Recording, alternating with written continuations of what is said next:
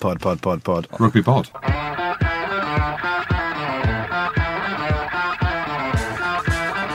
Hello and welcome to the Rugby Pod brought to you as usual by our good friends at Guinness. A massive thanks to Guinness for all their support throughout the season.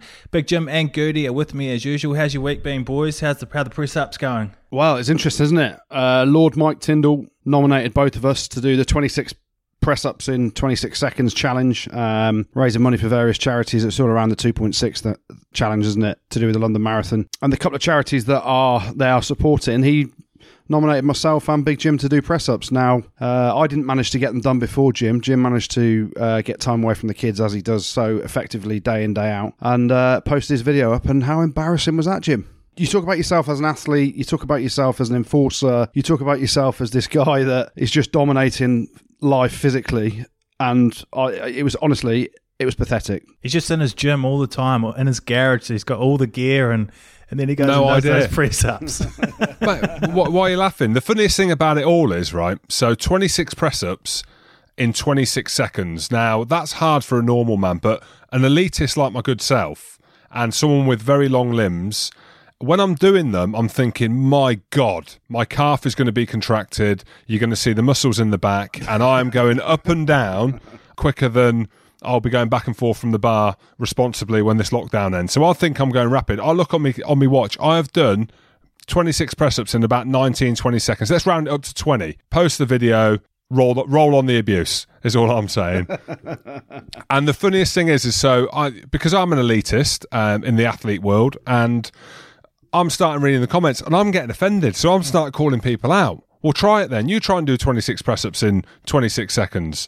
And um, the more times that I looked at the video, the shallower my press ups became. I'll be honest. Um, four shoulder reconstructions before the time I was 25. But Mate, they weren't press ups, they were excuses. And I apologise. I apologise. And the horrible thing about it is, I'm calling out Goody and I'm thinking he might not do it. But if he does do it, he'll be good at it. Then again, he posts it on there, and let's be honest, the angle wasn't great. You look slightly fruitish, the pearish. But mate, hey, you've still you've still got it, mate. You can still. And I was happy with yours because you've had a shoulder up as well, quite a bad one. Yeah. Um, and people are abusing you as well. I'm like, get on your hands and knees. And get off your knees and stay on your hands and do 26 in 26 seconds and see if you can find it easy. It's quite comical, isn't it? But yeah, we both gave it a crack. So you asked how the week was, right? This is how exciting that it, it got. So essentially, needed to order in some hair trimmers, right? Because the hair was growing out sideways. Mine is literally, mine is like a bag of pubic hair on your head. It is that thick and wiry and coarse. so I'm thinking the hair needs a cut, right? And I think I just buy some clippers online. Oh no, there's none coming till June or July. So I've had to buy some attachments for me beard trimmer. And next thing, I've let Beck loose on the hair. She's gone for the fade. It looks more like a jade, I'll be honest, than a fade. and then I've started on the kids, mate. I tell you what, as barbers, it is a craft. It's an art. Because mine, well, actually, to be fair, Beck's done a good job. Poor JJ, poor Max, and tell Phoebe with a skinhead that downstairs, mate. this lockdown needs to go on for another year, mate, because they've got to go back to school, bless them. Do you think they are going to go back to school? Apparently, there's an announcement coming out this week, doesn't it? Oh, you can only hope so. Because imagine poor Jim's kids being homeschooled by Jim. Um, you know, we've seen we've seen his math skills and all this stuff, and his English skills and his uh, deciphering of riddles. Um, you just hope for Jim's four children that they can get back to school as quickly as possible. But um, I had a good week actually. I've lost a bit of weight this week. Not a chance, no. Um, I lost a bit of weight this week. I shaved the beard off. Have a look. I shaved the beard off. That's about it. Um, I was on I was on a promise, wasn't I? The good lady said to me, um, if I shaved her the beard off, she'd keep the lights on. Oh, sorry. that's actually my favourite. That's my favourite um, GIAF or whatever it's called. You know the GIAFs that you get on your phones, the funny kind of memes and stuff. My favourite GIAF is the llama. Gaia. Oh, GIF. But mate, it's uh, it's almost now. It's coming up to eight weeks. I think is it seven or eight? Genuinely, each day rolls into one now. Like I'm putting the bins out. They're not meant to go out. But I'm enjoying putting them out because it gives me something to do. Then I pull them back in, and then I don't put them out for a couple of days, and then I find out they're not coming to be picked up for another two days. I'm loving it, like the excitement of the bins being picked up. Um, what else is exciting?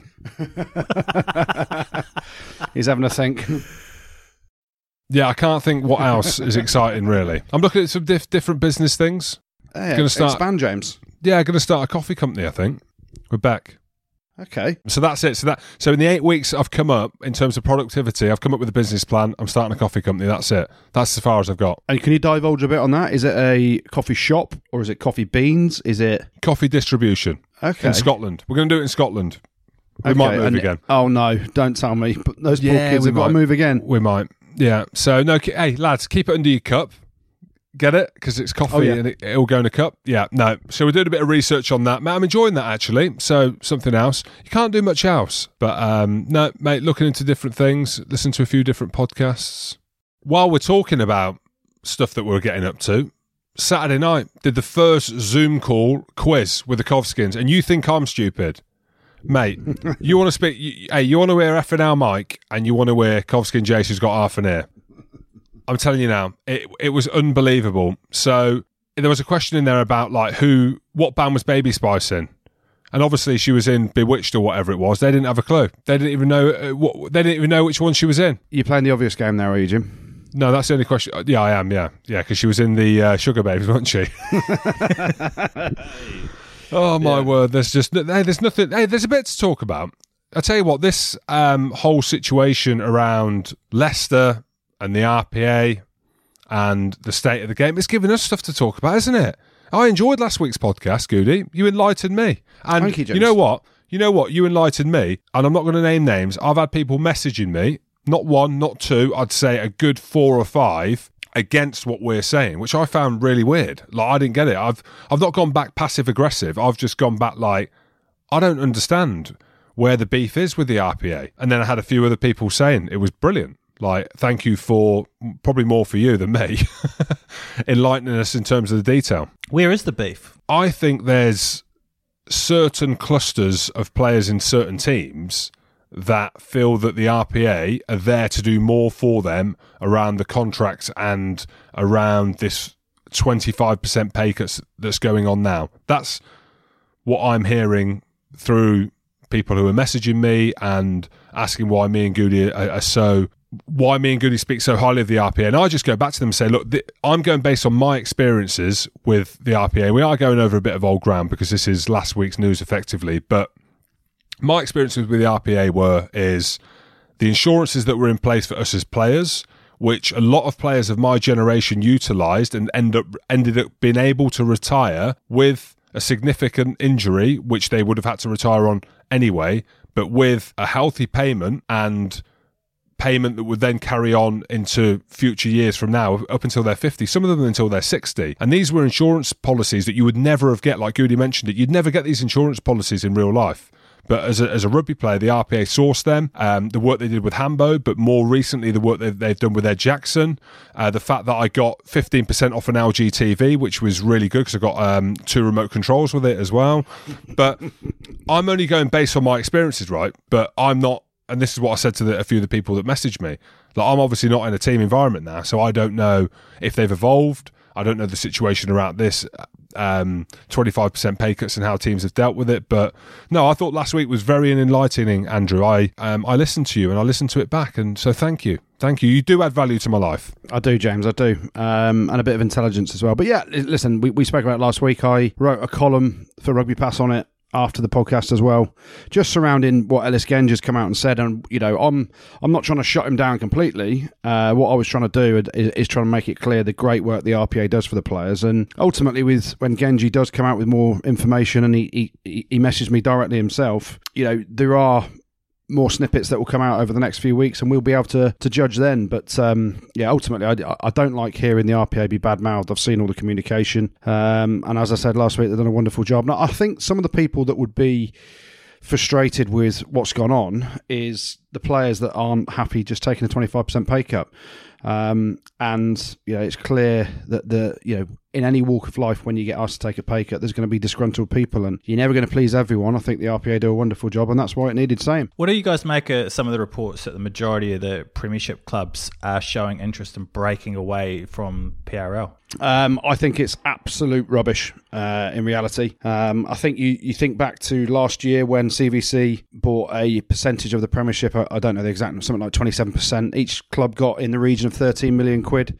Is a huge private equity fund going to invest in Premiership Rugby, and then a year later, not have anything in place legally for those clubs to be able to do a breakaway? Absolutely no chance. Let's not forget this is a CVC a behemoth in terms of business understanding, uh, a private equity fund that are worth uh, probably billions. I don't know the exact numbers, but um, 13 million quid to a lot of these Premiership clubs that they received in the current situation is probably the reason there's a fair few of them still afloat.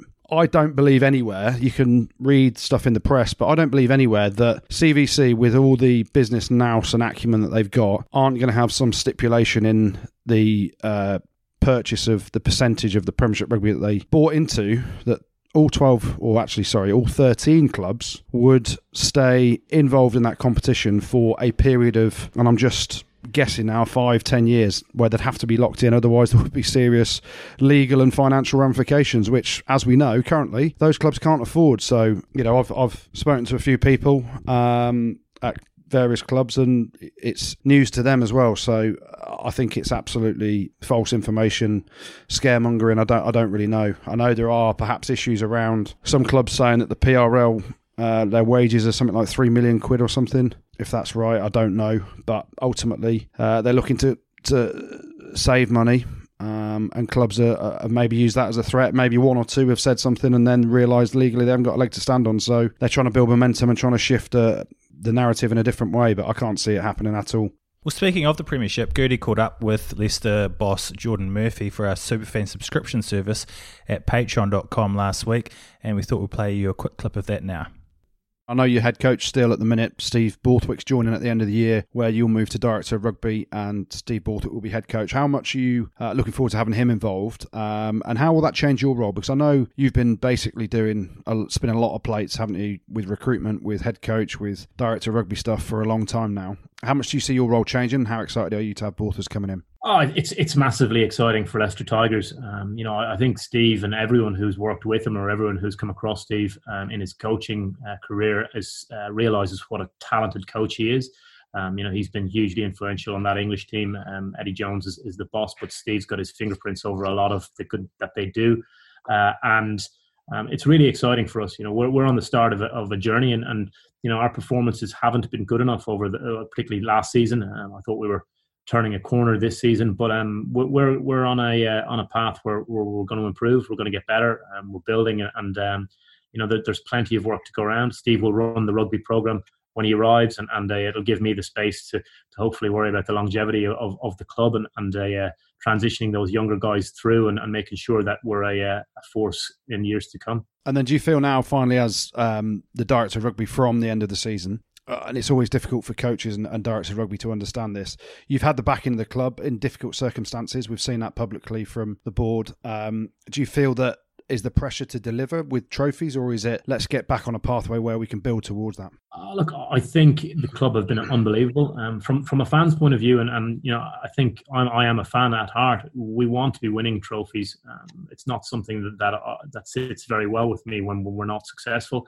I want that, but um, where we're at at the minute is, is, we have to we have to start from from ground zero. Um, the board have been unbelievable in tough times, supporting me and, and, giving me, as I said, you know, we talked about Pat Howard, we've talked about um, bringing Stephen. Um, they've given me um, everything that I've requested and, and the support that I've wanted.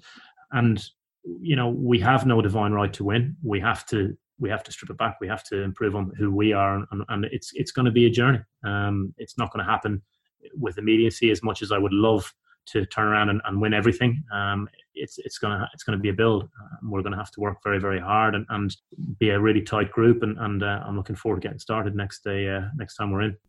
There you go. Just head to patreon.com forward slash rugby pod if you like the sound of that and sign up to get loads of extra interviews and features for just a few quid a month. I think following on from Goody's point there, having a look what the whispers are around the football situation in terms of relegation, uh, in terms of promotion, so Leeds being top of the championship and potentially West Brom are back coming up into the Prem.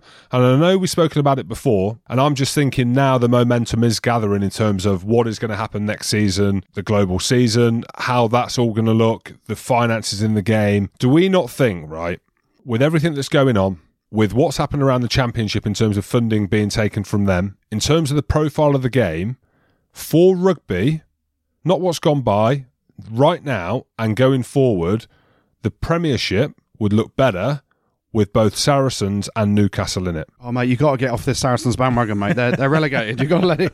Are you being you being paid to put this out there, Jim, by Saracens? This isn't me. This isn't. This is. I haven't spoke to anyone at It's not, Saracens. no, it's not. It's not you. You're being forced to say this. I can tell. No, this is me as a fan. I promise. This is me as a fan. Like thinking about. It. So when the season starts back up, right? Say we do get the rest of the season, but there is a chance it might not happen or it would be sped through.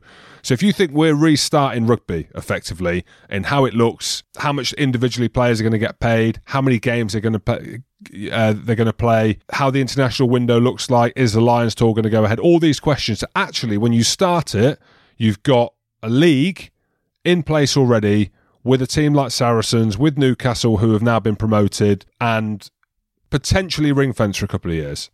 All right, whether or not you believe in ring fencing or I believe in ring fencing, or that's the best thing for the game.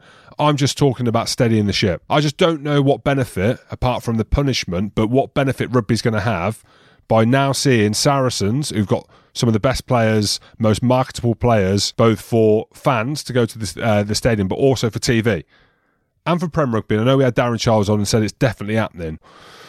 If I was Saracens, right, I'd be more inclined to sack off a Premiership title and restart and be like, because I, do you not think, Goody? Right, okay, so take take your annoyance hat off and the fact that me and you were at Hornheads together when all this whole thing around Saracens was going on. Do you not think the Prem would be better with Saracens and, and Newcastle just for a year or a couple of years and find another way of punishing Saracens? that We're talking top level rugby, right? So we're talking about international.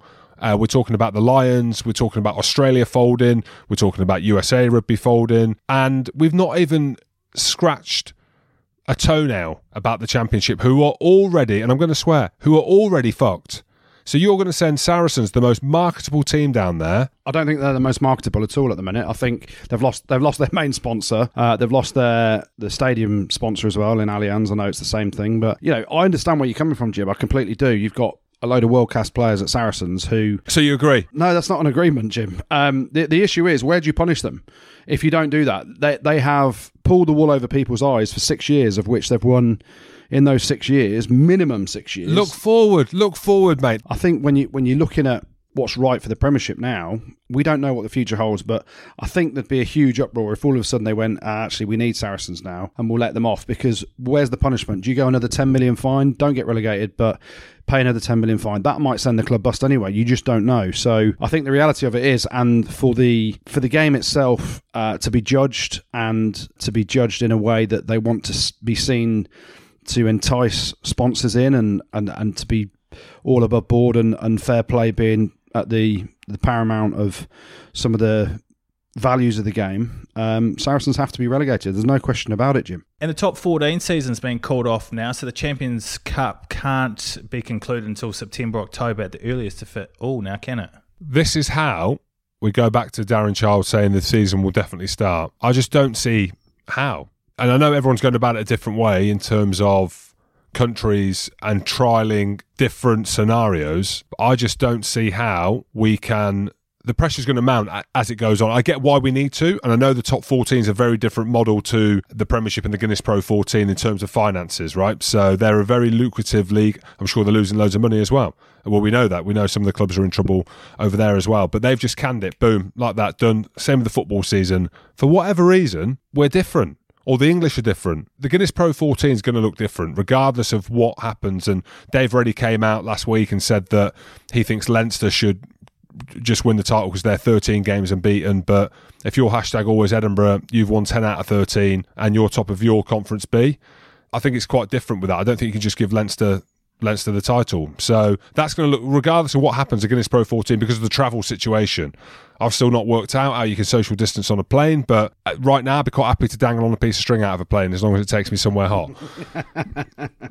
but Goody, come on, hand on, mate, hand on udder. Do you think? And I'm desperate for the season to finish. I want live sport to come back in any, sh- even if it's behind closed doors. Hand on udder. Do you think the season will start back up? Um, uh, first and foremost, first, and, first and foremost, after my 26 press ups, I'll say it's a pectoral muscle now, Jim. Um, I've been working out, and I, I, I took that from you because didn't you say you were doing 100 press ups a day and 100 sit ups or something? In Yeah, I, have been doing them on my knees though. The press ups. I, I, I, forgot to leave the detail out of that. oh, yeah. Um, but yeah, listen, it does look like it's going to become increasingly more difficult. I spoke to Jordan Murphy on Patreon last week, and you know he was having 14,000 uh, Zoom calls a day for various different reasons, scenarios being played out. There's so many scenarios being played out behind closed doors, being played out in the media. We're discussing it on here about how it could look. You know, there's talks of two stadiums being used and having every club at the, each stadium, the Ricoh Arena, because the Andy Goode Suite would be one of those. Um, and I think Twickenham would have been the other one. But there's so many scenarios being played out. In reality, it's becoming increasingly more difficult you know, there's nine rounds of games left in the Premiership. Um, you've got to get a collective buy-in from all 12 Premiership clubs to agree to it. But ultimately, I think the reason and one of the main reasons for doing it is the clubs are on their knees. They actually need uh, to play the games to be able to receive the revenue from BT Sport and from Gallagher and from all the other partners around the Premiership. Um, and if that means it goes on behind closed doors, so be it. Well, there's chat that some of the players don't actually want to come back in the Premier League. So wouldn't that be the same case in rugby here as well? Well, yeah, I've seen reports again using football as a good sounding board, if you like, because that's where the momentum's gathering in terms of their season, different permutations around that. And it's Aguero, the, the article that I read actually, uh, saying that he, he's not comfortable coming back. And again, I was I was chatting to a mate about it today. Actually, it's like I, I don't think, and there could be listeners out there who've had coronavirus, who've, who've been diagnosed with it, or who've been really affected with a family member. I think you'd think very differently about things if you had been affected by it. So the minute we we want it to carry on, we want it to carry on, we want to get back to, uh, to normal as quickly as possible, which everyone does. But I think you know, ha- having read Aguero's, not that he specifically said that he's been been personally affected by the situation that we're in now, but there'll be certain players that will be mad keen. They're not bothered. They'll just get back and they'll take the risk or whatever. There'll be other players with uh, family members. I think Keith Earls came out, didn't he? With um, before it started, I think his daughter suffers from a respiratory issue or a problem, he's not going to be jumping to get back into playing, is he? In any sh- shape or form until there's probably a vaccine. So I think everyone will be very different. This is us having an open forum and talking about it and wanting it to come back. But there's so many different things along the way in terms of testing how they're going to do that. I think the only way they can do it, like as Goody said, is you, you have one or two stadiums where they play and everything there is is a kind of hub to to play the matches in terms of travel uh, for for the TV, travel for you know the doctors, stadium staff, etc. But I think there is a part of that that we're talking about to come back. We don't know what the players are thinking. Like some of them might be thinking, well, no, I, I'm not playing until this all blows over. Am I insured? What happens if I get ill? Etc. Etc. So the finer details, which are normally the important things that I overlook. and that that's going to be a lot of the conversations going on behind closed doors. Again, the RPA, and we spoke about them earlier and last week. They're key in these discussions, uh, and they're being spoken to and, and uh, used as the voice of the players for their concerns because Jim's right. You know, there'll be a player now. You, I, I, compare it to my job going into London uh, every day on the tube.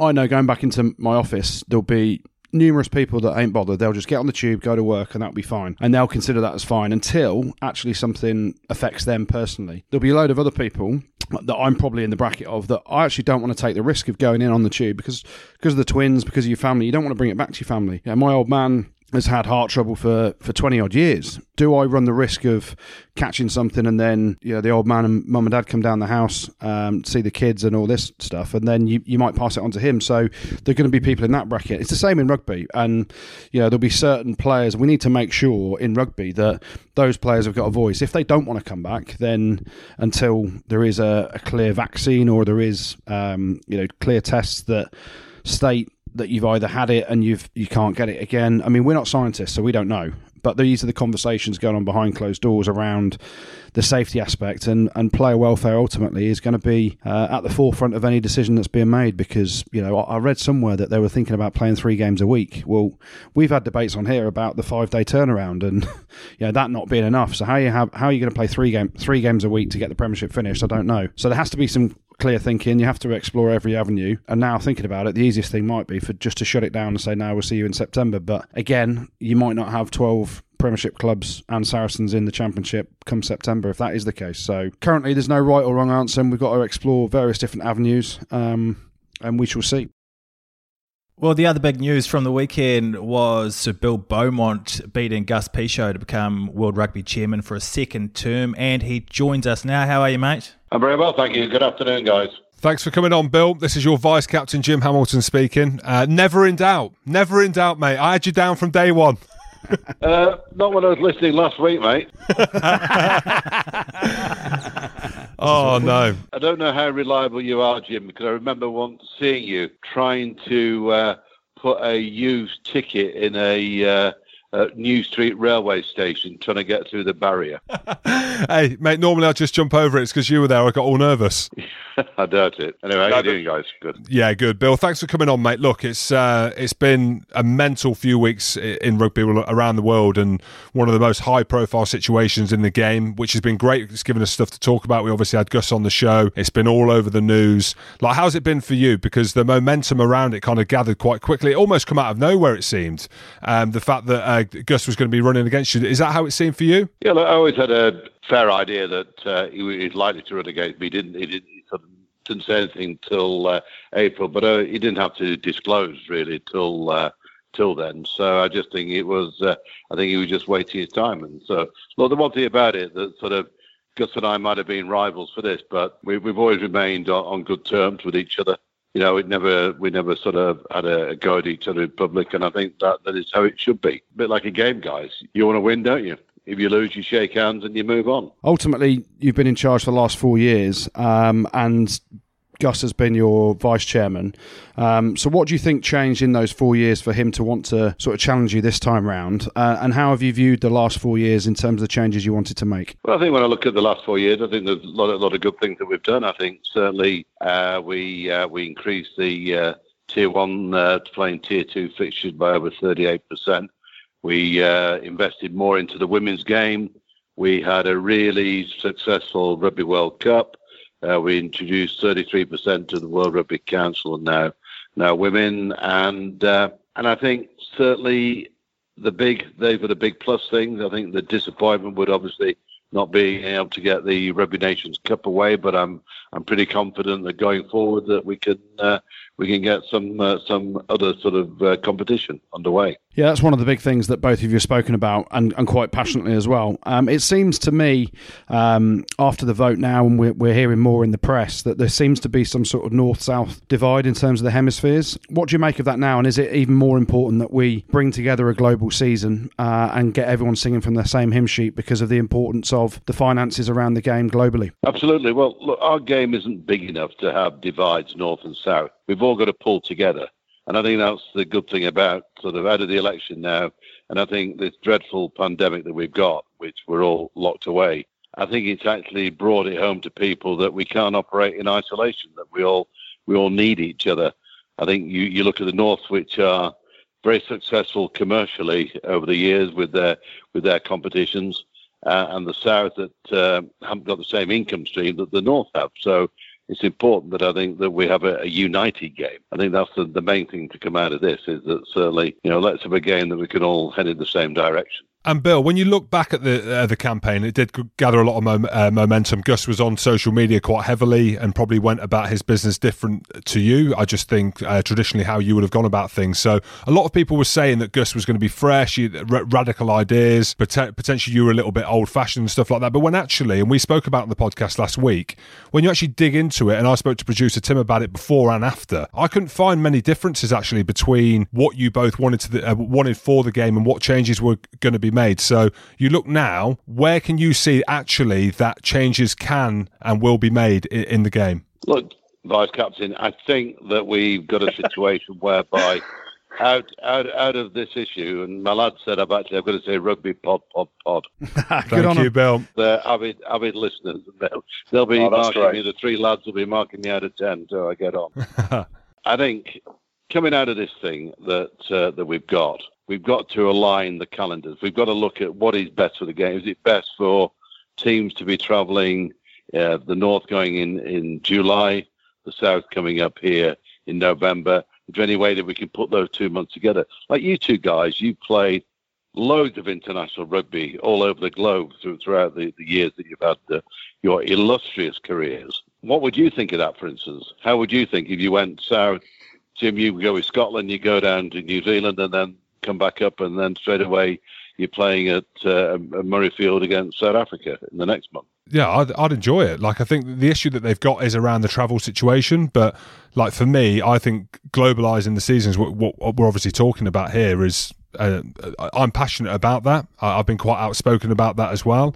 I, I, think it's more. I think when you hear the players and you hear what the teams speak about, the travel's the big issue, isn't it? The one probably one of the errors that we made with the Nations Cup that we probably didn't take the players with us early enough on it. I think they looked at just a horrific uh, travel schedule. What we're doing now is making certain the the players are right at the centre of things, and certainly with uh, with the International Players Association, that they're in constant dialogue, they're in meetings, and uh, we're chatting to the clubs, we're chatting to to Europe to make certain that everybody, nobody, not going to be a perfect solution that fits everybody here. And I think in all things in life that you probably uh, one or two slight compromises here and there to get to get something underway. And how hard is it going to be Bill, because ultimately, you know, it's a jigsaw that looks ridiculously hard at the minute to keep clubs happy, to keep the European game happy, to improve things in Super Rugby. You've got obviously the tier two nations that want a big piece of the pie, or a bigger piece of the pie now, and rightly so, in terms of being able to play against a tier one nation and the funding. How hard is it for you um, to be able to juggle all these things, keep as many people as happy as possible, and find a solution for a global calendar? Because ultimately, the behemoth, which is the Six Nations, is uh, is something that you've passionately said shouldn't need to move, uh, but other people are going to have to move around that to keep everyone happy, I suppose. Well, look, the Six Nations they they can speak for themselves. I'm not I'm not a I'm not the Six Nations committee. I'm nothing to do with the Six Nations. I'm just looking at it as an outsider, and they will decide what they do themselves. But I look at the Six Nations actually when that's played doesn't really have any major conflict apart from probably club competitions. You know, because there's nothing really happening. I can't see around the global game at that window when the Six Nations uh, currently play. But uh, as I said before, that that is up to them. I think you've got to try and stop as many overlaps as you can between the club and international program in the north. I think that would be helpful if you could do that. I think if you could get as many uh, free Saturdays as you can, so that one competition, you know, plays on those Saturdays, so you're not not sort of uh, fighting for media space, etc., etc you know, when, when you when you're having to play uh, matches when the internationals are on from a from a club point of view. Uh, but I think looking at the global thing, you're quite right. There's domestic league, there's, there's Europe, uh, and then you've got the international program. Because what what people tend to forget is that the majority of the countries, the international program funds the game in that country. The RFU playing international games at Twickenham is not to build, uh, you know, another hotel at, at Twickenham. What it is is actually to put money into rugby clubs where you lads started off in Coventry, Barker's Butts, wherever it was. You know, myself have, have filed. It's to help fund the grassroots of the game because that's where the game starts. That's where it all starts. It's sort of international players like we've been lucky enough to play international rugby. We weren't suddenly invented as international players. We all started off playing somewhere, didn't we? Yeah, definitely. And Bill, that brings me actually on to my next point, and one that's probably a little bit more difficult uh, to unravel, uh, and it's something that a lot of people are passionate about is the Pacific Island nations, and Fiji's a bit a big one. So. You've spoken about the Six Nations, the grassroots, and the profile and stuff that, that we had as players. But then you look over, to, and it's a long way away. Obviously, naturally, the Pacific Islands and Fiji, it's Southern Hemisphere. How difficult is it going to be to actually put things in place where they're going to get the visibility, the finances, and all these things that they've been lacking for many years that people are desperate for them to get. Not just Fiji, but I, I suppose all the Pacific Island nations. How, how, difficult is it to deal with that? Look, look, I think as a group of countries, the Pacific Islands have probably given more to the world game than anybody else. I think if you if you look at the the population that they've got, what is there in, in Fiji? A million people. Samoa, 400,000, I think. Tonga, 120,000 people you know, and for the rugby players that the, these guys, that these countries produce, is unbelievable. So what we've got to do to make certain that they're in meaningful competitions, and I think that is something that you know we we're talking about sort of. Uh, Fiji, um, there is talk of them joining sort of uh, a Six Nations competition, but that is for those countries in the south to uh, to decide. It's not World Rugby can help facilitate it, but then if we can get a proper funded tier two competition, so you could have the likes of. And by the way, I'd like to do away with the terms tier one, tier two by the time I've finished in four years' time. I'd like to think uh, we need to look at ranked teams and we talk about emerging teams because it's a bit of a stigma for which is wrong that you're sort of labelled a tier one or, or a tier two. Like we're putting together a a competition that you know uh, all countries can play in, and that's what we're hoping to do with our the variation of the Nations Cup. That there could be, you know, indeed promotion relegation into that sort of uh, into those two windows. Um, and you mentioned something there about that. One of the things you want to get rid of in the next four years is that tier one and tier two um, description of, of, teams. But what else in the next four years uh, would you like to see and be held accountable for in terms of your policies and, and what you want to get done? Well, I'd like to look at the shape of the game, guys. I'd like to look at sort of when I go and see, uh, especially a Premiership game or an international game, they are very similar. The styles of play there's not a lot of difference for most of the teams, you know, and the reason they're all trying to generate space. And my worry is that sort of the game is just getting dominated by collisions and it's getting dominated by the size of player. And what we need to do is actually create space on the field of play. So I would like to look at, obviously, in conjunction with the uh, the players and in conjunction with, quite rightly, the the medical side of things to check that you know we're sort of we're not doing anything against player safety. To look at do we limit the amount of substitutes on the field? When I've played, there are no substitutes. I'm not saying that was right or wrong. When you guys played, you probably your first few games you probably have two subs. And what are there now? Seven seven subs per match. So after 60 minutes, the whole front row changes, and the shape of the game never changes. And that's something that I think we should need to look at in a controlled, managed fashion not just on the back of a fag packet, but say, right, how can we trial this? And let's trial it and let's see if there is, uh, if anything, if, if, there is an improvement. I'd also like to see the uh, the amount of times it taken over a scrum. You know, how long does a scrum take nowadays? A long time. And you know, you got people who turn up to uh, to watch uh, watch a game, and they just don't want to see scrum after scrum after collapse, resets, resets. So we need to do a lot more work on that. Yeah, definitely. And Bill, you mentioned one thing just before that around the, the Six Nations of promotion relegation, and, and a lot of people have been quite vocal on on it, and they've spoken about Romania and Georgia, um, arguably the two teams in that tier two. I know you don't want to use that term, but um, in this in the other nations that's played over in Europe, would you be looking to see a promotion relegation style thing for the Guinness Six Nations moving forward? Do you think do you think that's a possibility? Could it happen? But coming back to it, Jim, I World Rugby does not control the Six Nations because Six Nations control their competition. It's something that they've built up over the years. What I'm trying to say, in the interim, what we will do, and I say interim, is build up and invest in the regions that so, certainly then with this, hopefully this Nations Cup, then teams that are good enough are playing in that, you know, so that we, we lift the, the whole standard. And that's what we need to do you know, not just have six teams in Europe, we've got to have 10, 12 teams, and in the World Cup, we've got 24 teams that are all capable of playing. It's only by investing in those regions that we'll actually manage to achieve that. And do you see the Nations Cup being something that will be played every year? Uh, I know there's been stuff banned around. It might be every two years. It, you know, uh, the initial idea was every year. Uh, is that something that's really passionate for yourself? It, it was never every year, Goody. It was always sort of uh, always planned to be because you got a World Cup. You can't play during a World Cup year. You got a Lions a Lions year, which makes makes it quite difficult as well because you got to remember that how important the Lions is to not only to us here in the, in the UK and Ireland, which is is part of our DNA, isn't it? A Lions. Yeah, you know, it's something that as a player you aspire to. And who who's Bill Beaumont as administrator to say do something about the Lions when you know I'm here for a short period of time you know, in rugby administration and to say, well, actually, you know, they, they try to do away with the Lions. Far from it. You know, sort of it's one of the iconic brands of, in the world and successful brands. And also, the Sanzar countries like it as well because for them it's extremely uh, commercially successful. So You couldn't do it during a Lions year, couldn't do it in a World Cup year. So maybe you do it uh, every other year, and you have a feeding competition in, into it in one year. That sort of for, for teams that uh, are not necessarily at the top table, so it enable them to enter that, into that second year to play in it.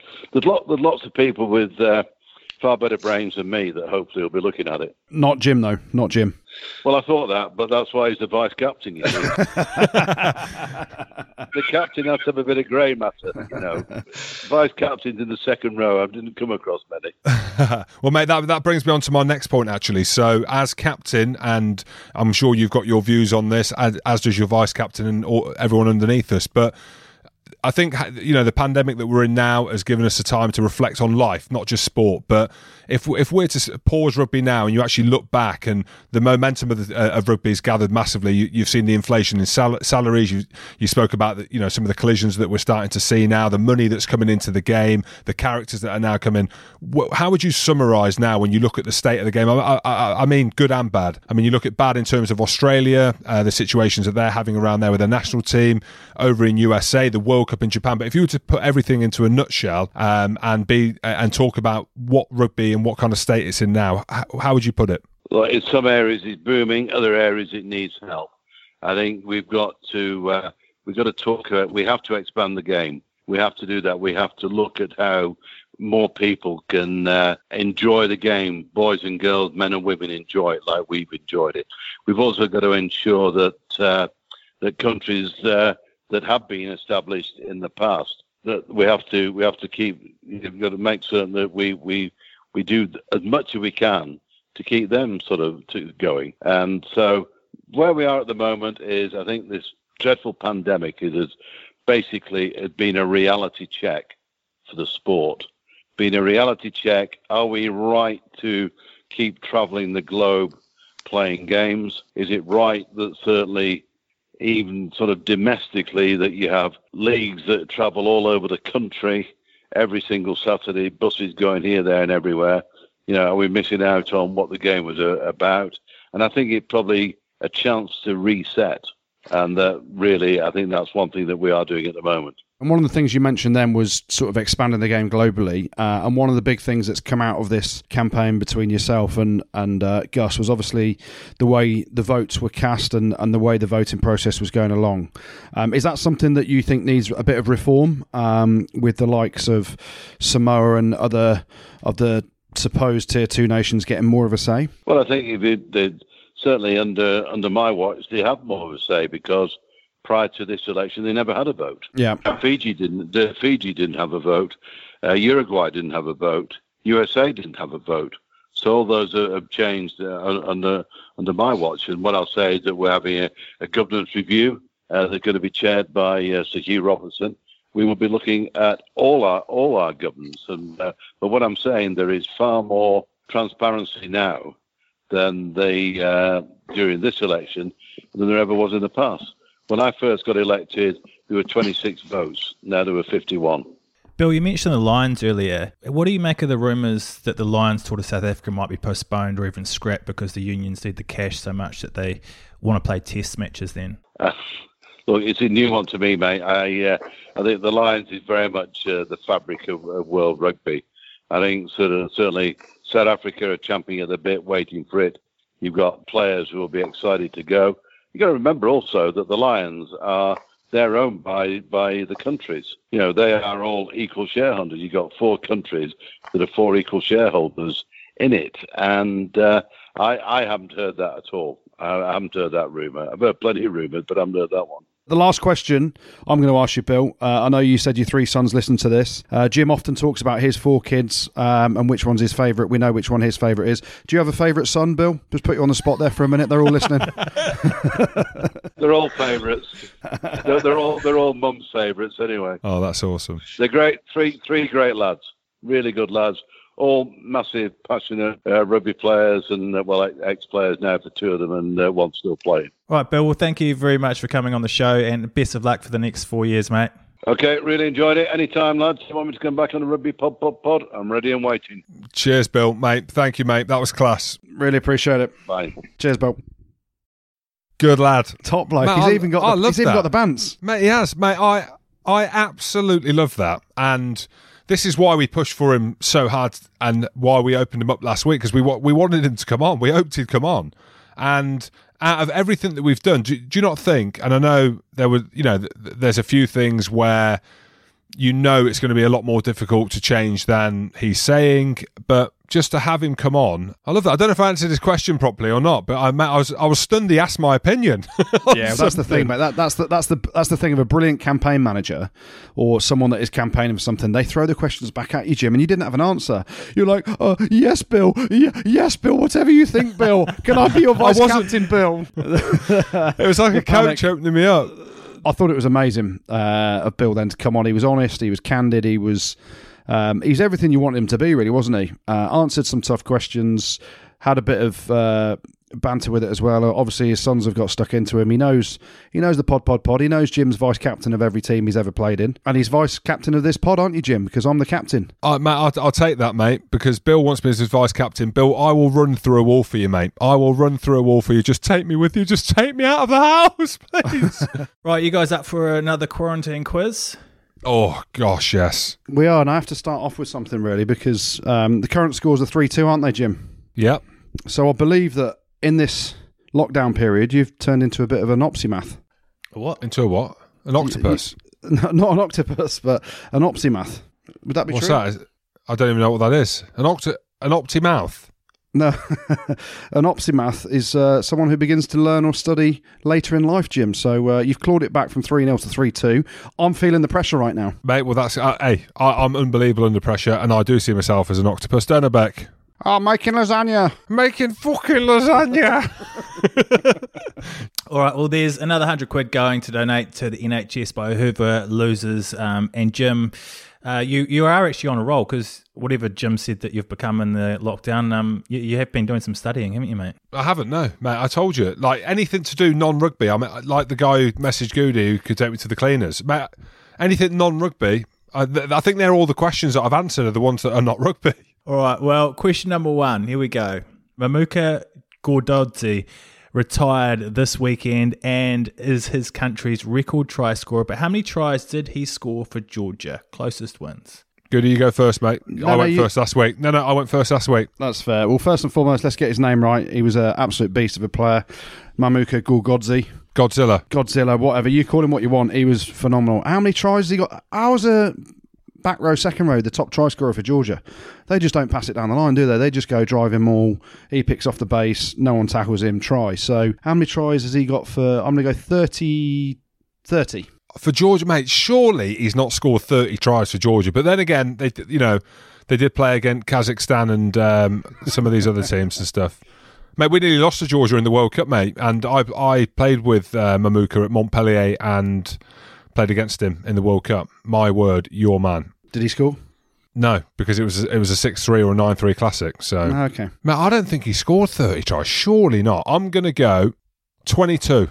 Yeah, I'm, I'm thinking I've gone too high now. I was going to say 10. If I would have went first, I would have said 10. But you went high, so I've just gone a little bit higher just to make it what I feel fairer. So can I change my answer then, that like you did last week, No, you can't. Not after you've not after you've predicted that. No, and go 25? no. The correct answer is 27. Oh, Get in there. So who's closest? What did you say? 30? 30, yep. 27, 28, 29, 30. Yeah, all right, that's fine. I, even I can work that out. Question number two What is the world's largest land mammal? The world's largest land mammal. Jim, Goody. I said Jim. it first. Elephant. That's correct. Yeah, I, I mean, can we? There's a technicality. Oh, think don't we said it at copy the same me. Yeah, time. don't copy me. Don't copy me, mate. said it at the same time, but hey, So, one all, who was World Rugby Chairman before Sir Bill Beaumont?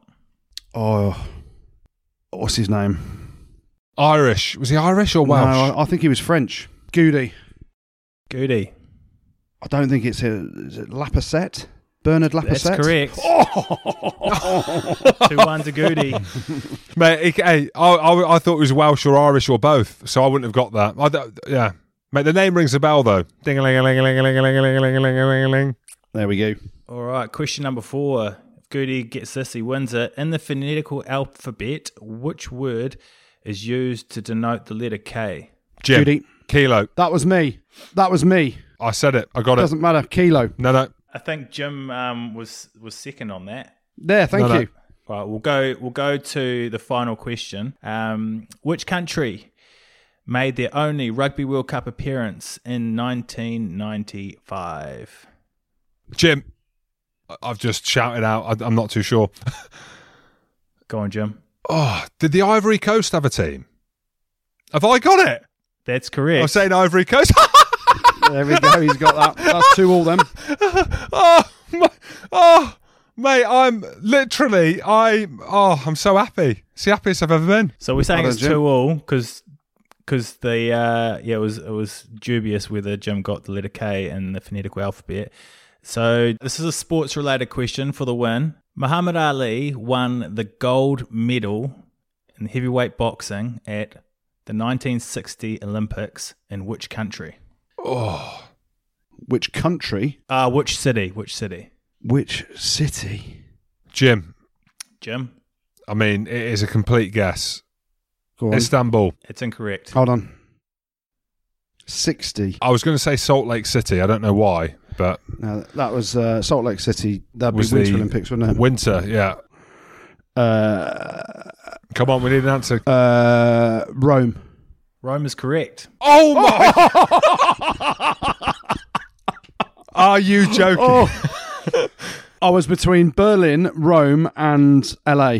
If you've got that without looking, then I swear on mate, my you life. can have it, S- mate. You can swear have on it. my life. You can have it. Fair play. So just to round things off now, um, Jim, is that the fourth one you've lost now? Yeah, but I'm happy, mate. That one, I'm happy. Like I'm happy with. If he's got that, if he's got that, I'm happy to pay that. That was a great ding dong. That was Jim. You know, It was. I was up. I was up. I thought I was winning. Boom! You come out with the Ivory Coast. What a what an answer that was. Ivory Coast I as well. mate. I told you, mate. Hashtag Ruggers, mate. Hashtag always. All right, let's move on to our next feature, and it's Jim's favourite feature. You love to introduce this, don't you, Jim? Right, let's get into it then, Andy Rowe. Yes, um, it doesn't need an introduction anymore because the millions of people know what it is out there. It's called Jim will solve it. I, I don't know why I'm telling you again, but I want to, um, just in case you don't know. But you probably do know. Riddle me this, riddle me that. Jim will solve it. Get it? Peel back. You're getting good at that I know. old peel back, Jim. I've been practicing that, mate. I've been like, Beck's like, why am I screaming that every morning in the toilet? All right, here, here we go. Ten fish are in a tank. Two fish drown, four fish swim away, three fish die. How many fish are left in the tank? Oh my Oh, goodness! Wow. wow. Right. So 10 fish are in the tank. So there's 10 of them that are in the tank. There's no one else in the tank, no, just 10 fish. Can we write this down? Okay. So 10 fish are in a tank. Two fish drown, which is not very nice, but it happens. Four fish swim away because they're grieving. Three fish die of grief. How many fish are left? Well, I think I think the I think the clue in it is the four fish have swum away, but where they can't swim away anywhere because they're in a tank. Oh, good, Jim. Good. All right, so hang on. So let me get this right. So there's ten, there's ten, of the, ten of the little buggers. Two two drown, so they're definitely not in. Four fish swim away, but they're still in the tank. So fee, three fish drown, so they're definitely dead. So so four, two fish drown, three fish die. Five. Wrong, James. Ten fish are in a tank. Two fish drown, four fish swim away, three fish die. How many fish are left in the tank? Well, there's five of them because there's five five die. Right. Well, let's have a little think, Jim. Let's go back to some of the words that you said. You always ask for a clue, right? Right, yeah. What was one of the statements that you made early on? That they can't swim away because they're all in the same tank. Ah, so th- there's ten still in the tank. Yeah. well, Well, done, uh, James. mate, I don't know. I don't know whether they're they're cannibals and they eat each other. Do you know what I mean? Like th- there needs to be more specifics in this. But I think that I'm. I think that this is an easy one for me to actually take credit that I've solved it because riddle me this, riddle me that. Jim just sh- solved the one about the fish. Peel back. All right, should we have a look at the rumour mill? You guys got anything floating around? Oh gosh, no. Uh, no, not really. Although, well, no, there is one actually. Or there's a few. There's a few actually. Carl Fearns. Uh, Did you see some of his social media situations over the weekend? Jim, please tell me you saw the video of him. He's in the fa- in with the fans at Lyon. They played Racing 92 away from home. They've won away from home, and he sat there watching it or stood there watching the game with the Lyon fans. he jumps over the barriers at the end of the game to go and celebrate with the lads, and he gets taken out by about four security guards. At which point he starts filling them all in. he gets up and walks off. He's hard as folk. That kid is. Is that is that him? That's him. Yeah, Northampton Saints. They need to sign him because there's the rumor. Bang right there. Carl Fearns to Northampton Saints after scrapping. So, so his tweet is when you beat racing away and the raid and raid the pitch with Liam Gill. Thanks for the help, mate. In brackets. So that there, that video, I thought was a fan. I didn't realise. Is that him? He was a fan that day, yeah. So you're right. It was a fan. He was the fan. It was Carl Fearns. He just fills in about four bin men that are being paid to be security guards as well. My goodness, that's hilarious. Yeah, so Fernsey to Northampton. Um, and you think about a lot of those boys in France now. Season's been ended. You know, some of them come to the end of their careers. Brock James, there you go. Uh, his career is now over because they've canned the rest of the league, and they, you know, players wanted a wanted a big swan song. It's really sad, actually, isn't it, when you think of someone that's had that bigger impact in the top fourteen, and it's just been canned now. We spoke about John Barclay last week, didn't we, Jim? Uh, in terms of whether he's going to retire or you know that's him done at Edinburgh. If the league gets back on, will he play? It's looking very unlikely. So it's a very sad end to some people's careers. Uh, and obviously, you know, Fernsy's done exceptionally well over in France for Lyon and won't get to put on the jersey again to say goodbye to the fans or have that swan song game. He'll be class for Northampton. He will if he stays fit. He's a proper prem player. He is. One guy that I do rate massively that I've read a rumor about, um, and Andy Rowe, you might know a little bit about this fella, Joe Tomane from Leinster going to Dragons. Uh, Andy Rose just sat there going, never heard of him. Is he the centre? Yeah, I mean, oh my hair, oh my, he's hard. Yeah, no, I, have seen him play. What club is he rumoured to go to? Dragons to play with. Mate, my and, goodness, mate. Him and Nick Tompkins. Mate, the Dragons are going to be breathing fire next season. Hey, hey, hey. Because like Dragons, uh, Dragons, like obviously, renowned for breathing fire. Yeah. Any other rumours floating around? Yeah. So I saw this on Rugby Pass and I put it out there to the millions and got hardly any interaction. But anyway, Pieter-Steph du Toit, the South African World Player of the Year. He's not even a monster. He's one of the best looking blokes on the rugby pitches. Talk of him going to Montpellier. Mohed Altrad bringing out the checkbook for 1.2 mil a year or whatever it is. Um, is he worth it? That's the question that I put out on social media. Is any player worth a mil? Arguably, yes. If he turns up and he wants to play and he rocks up, I don't know where else could he go? So he's at the Stormers now. I don't even know if he's in contract. They're going to pay him out anyway. They've offered him 1.2 mil a oh, yeah, year. Uh, well, Montpellier have denied it, haven't they? They've come out in the press, which which probably means he's signed it already, knowing the French and the way the way, the way they handle things. But listen, he, he was unbelievable at the World Cup, wasn't he? He's, he's hard. He'll suit the Premiership. He'll suit the top 14. I heard Quins are sniffing around him as well and, and potentially Sale, as every other South African does. So um, if he doesn't stay in South Africa, whoever gets him is getting one absolute animal on the field. All right, shall we finish things off with the good, the bad, and the ugly, which is brought to you again by Sons this week, isn't it, Goody? Uh, yeah, how's the hairline this week, Jim, with all the stress of being with the kids 24 7? Mate, actually, it's all, looking all right. I don't know whether that is quarantine haircut, but I might start feeding the kids vitamins. Actually, I don't know if they're allowed to have them, but uh, they need them because they've both got Skyneds and Phoebe Blesser.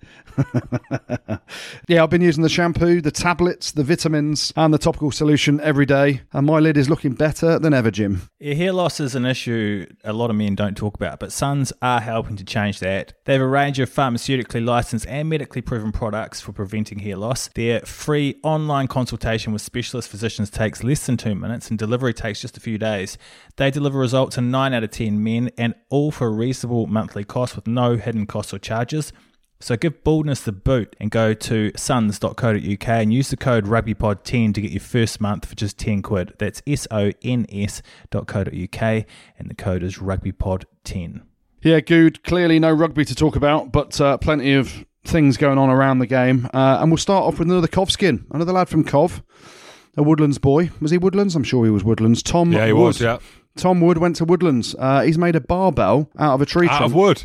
Yeah, Tom Wood has made a barbell out of wood to work out from home with wood. Do you get it? Um, I get it. Yeah, yeah, yeah. So uh, he's uh, Wood by name is his company, isn't it? I think, uh, and he's done a lot of good work there. But if he wants to send some down my way, you see my press ups, mate. Oh, I need something extra now. I can do guns, I can do bench, I can do shoulders. So Woody, I know you're listening. Yeah, yeah. Woody, I know you're listening. Uh, send me a barbell or something, uh, and I can do some garden workouts and promote your business because it is true. My video got three and a half times as many views as Jim's. Um, so you know, if you if you're talking marketing and fitness and training, just come to me from the Rugby Pod, not Jim Hamilton. Um, Yours so- got three times more, did it? yeah, it did actually, Jim. Yeah, yeah. Wow, yeah. how do you even know that? I'd like. I looked at it. I looked at it before we came because I'm like, why the fuck does everyone want to see this? I've had 38.7 thousand views. But that's because no one will believe that you, you would do such a thing. Like I'm on there smashing press ups out, doing sit ups, doing chin ups. Like people are like, well, mate, I've seen it all before. You're only doing 26 press ups in 20 seconds.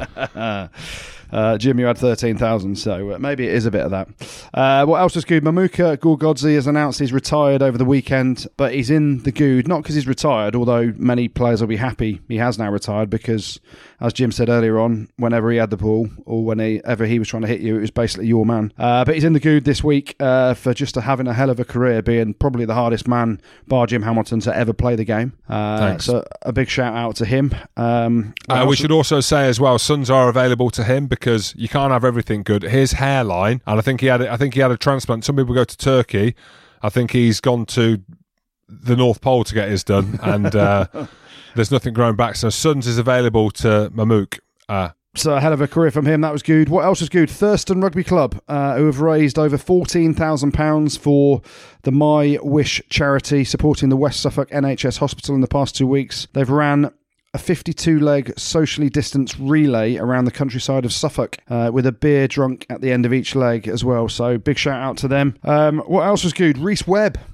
Did anyone see this story? uh, something. He's doing something good. He is doing something NHS? good. Yeah, he is doing something good. He's working part time for the NHS. Now he calls this part time. I'm calling this full time because he's doing a full night shift, a 12 hour night shift from 8 p.m. to 8 a.m. to help make PPE masks for his mate's company. Uh, so uh, I consider that more than full time. That's like three days' work. Imagine going looking after the kids all day, Jim, and then going to work from 8 p.m. to 8 a.m. and not sleeping. Mate, I'm not good with no sleep. I'll be honest. So a big shout out to Rhys Webb. Um, but the good this week, we started a craze last week, didn't we? Uh, talking about Barnes Rugby Club. The England boys obviously listened to the podcast, saw us talking about it. They got involved. Jamie George, uh, Elliot Daly, I saw he get him get involved as well. All for the big lift. Um, we mentioned them last week. They're aiming to lift a million kilograms on Saturday in honour of Gary Garrett, and they had a target of ten thousand pounds to raise for the NHS charities.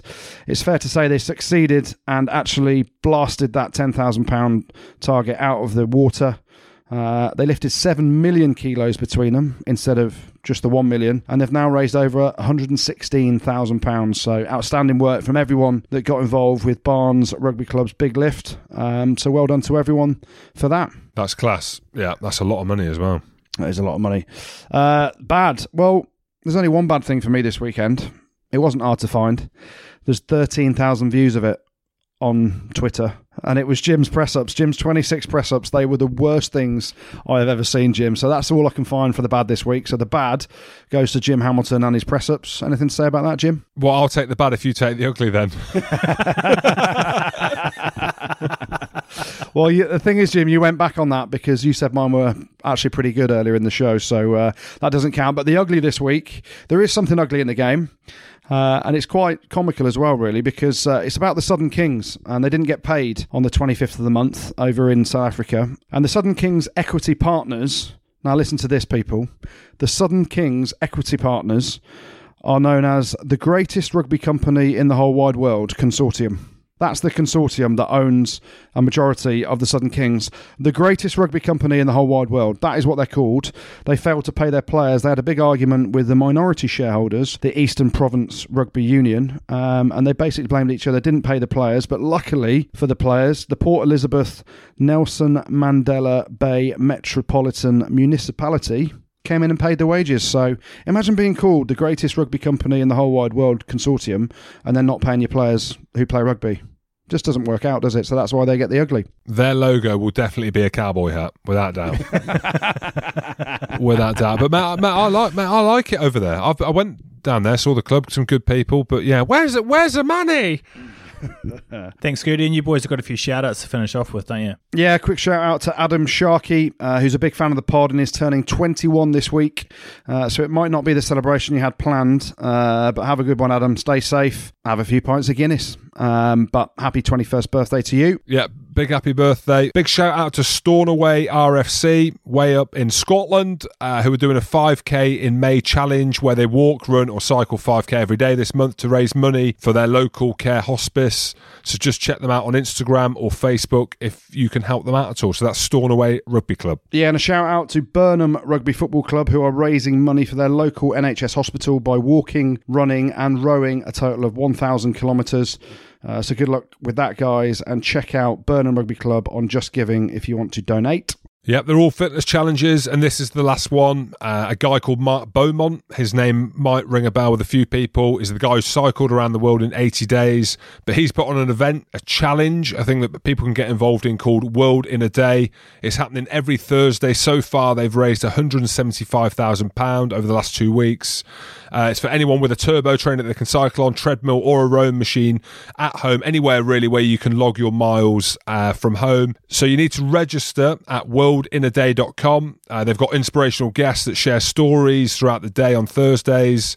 And of course, my, Mark Beaumont is leading the charge 240 miles on a turbo, which is a thing that you, your back wheel was effectively meant to be stuck on the floor 240 miles virtually in a day. But I mean, he has cycled around the world in 80 days, so that's pretty good. Thanks, Jim. Thanks, Scooty. Thanks, producer Tim. And thank you very much for listening as well. We really appreciate everyone who subscribes, follows us on Twitter, and particularly those who leave us a nice review on iTunes. And don't forget, if you're in need of more great rugby content while you're stuck indoors, check out our Superfans monthly subscription service at patreon.com forward slash the rugby pod. Bill Beaumont's vice captain, Rugby Pod. Pod, pod, pod. Rugby pod, pod, pod. Thank you.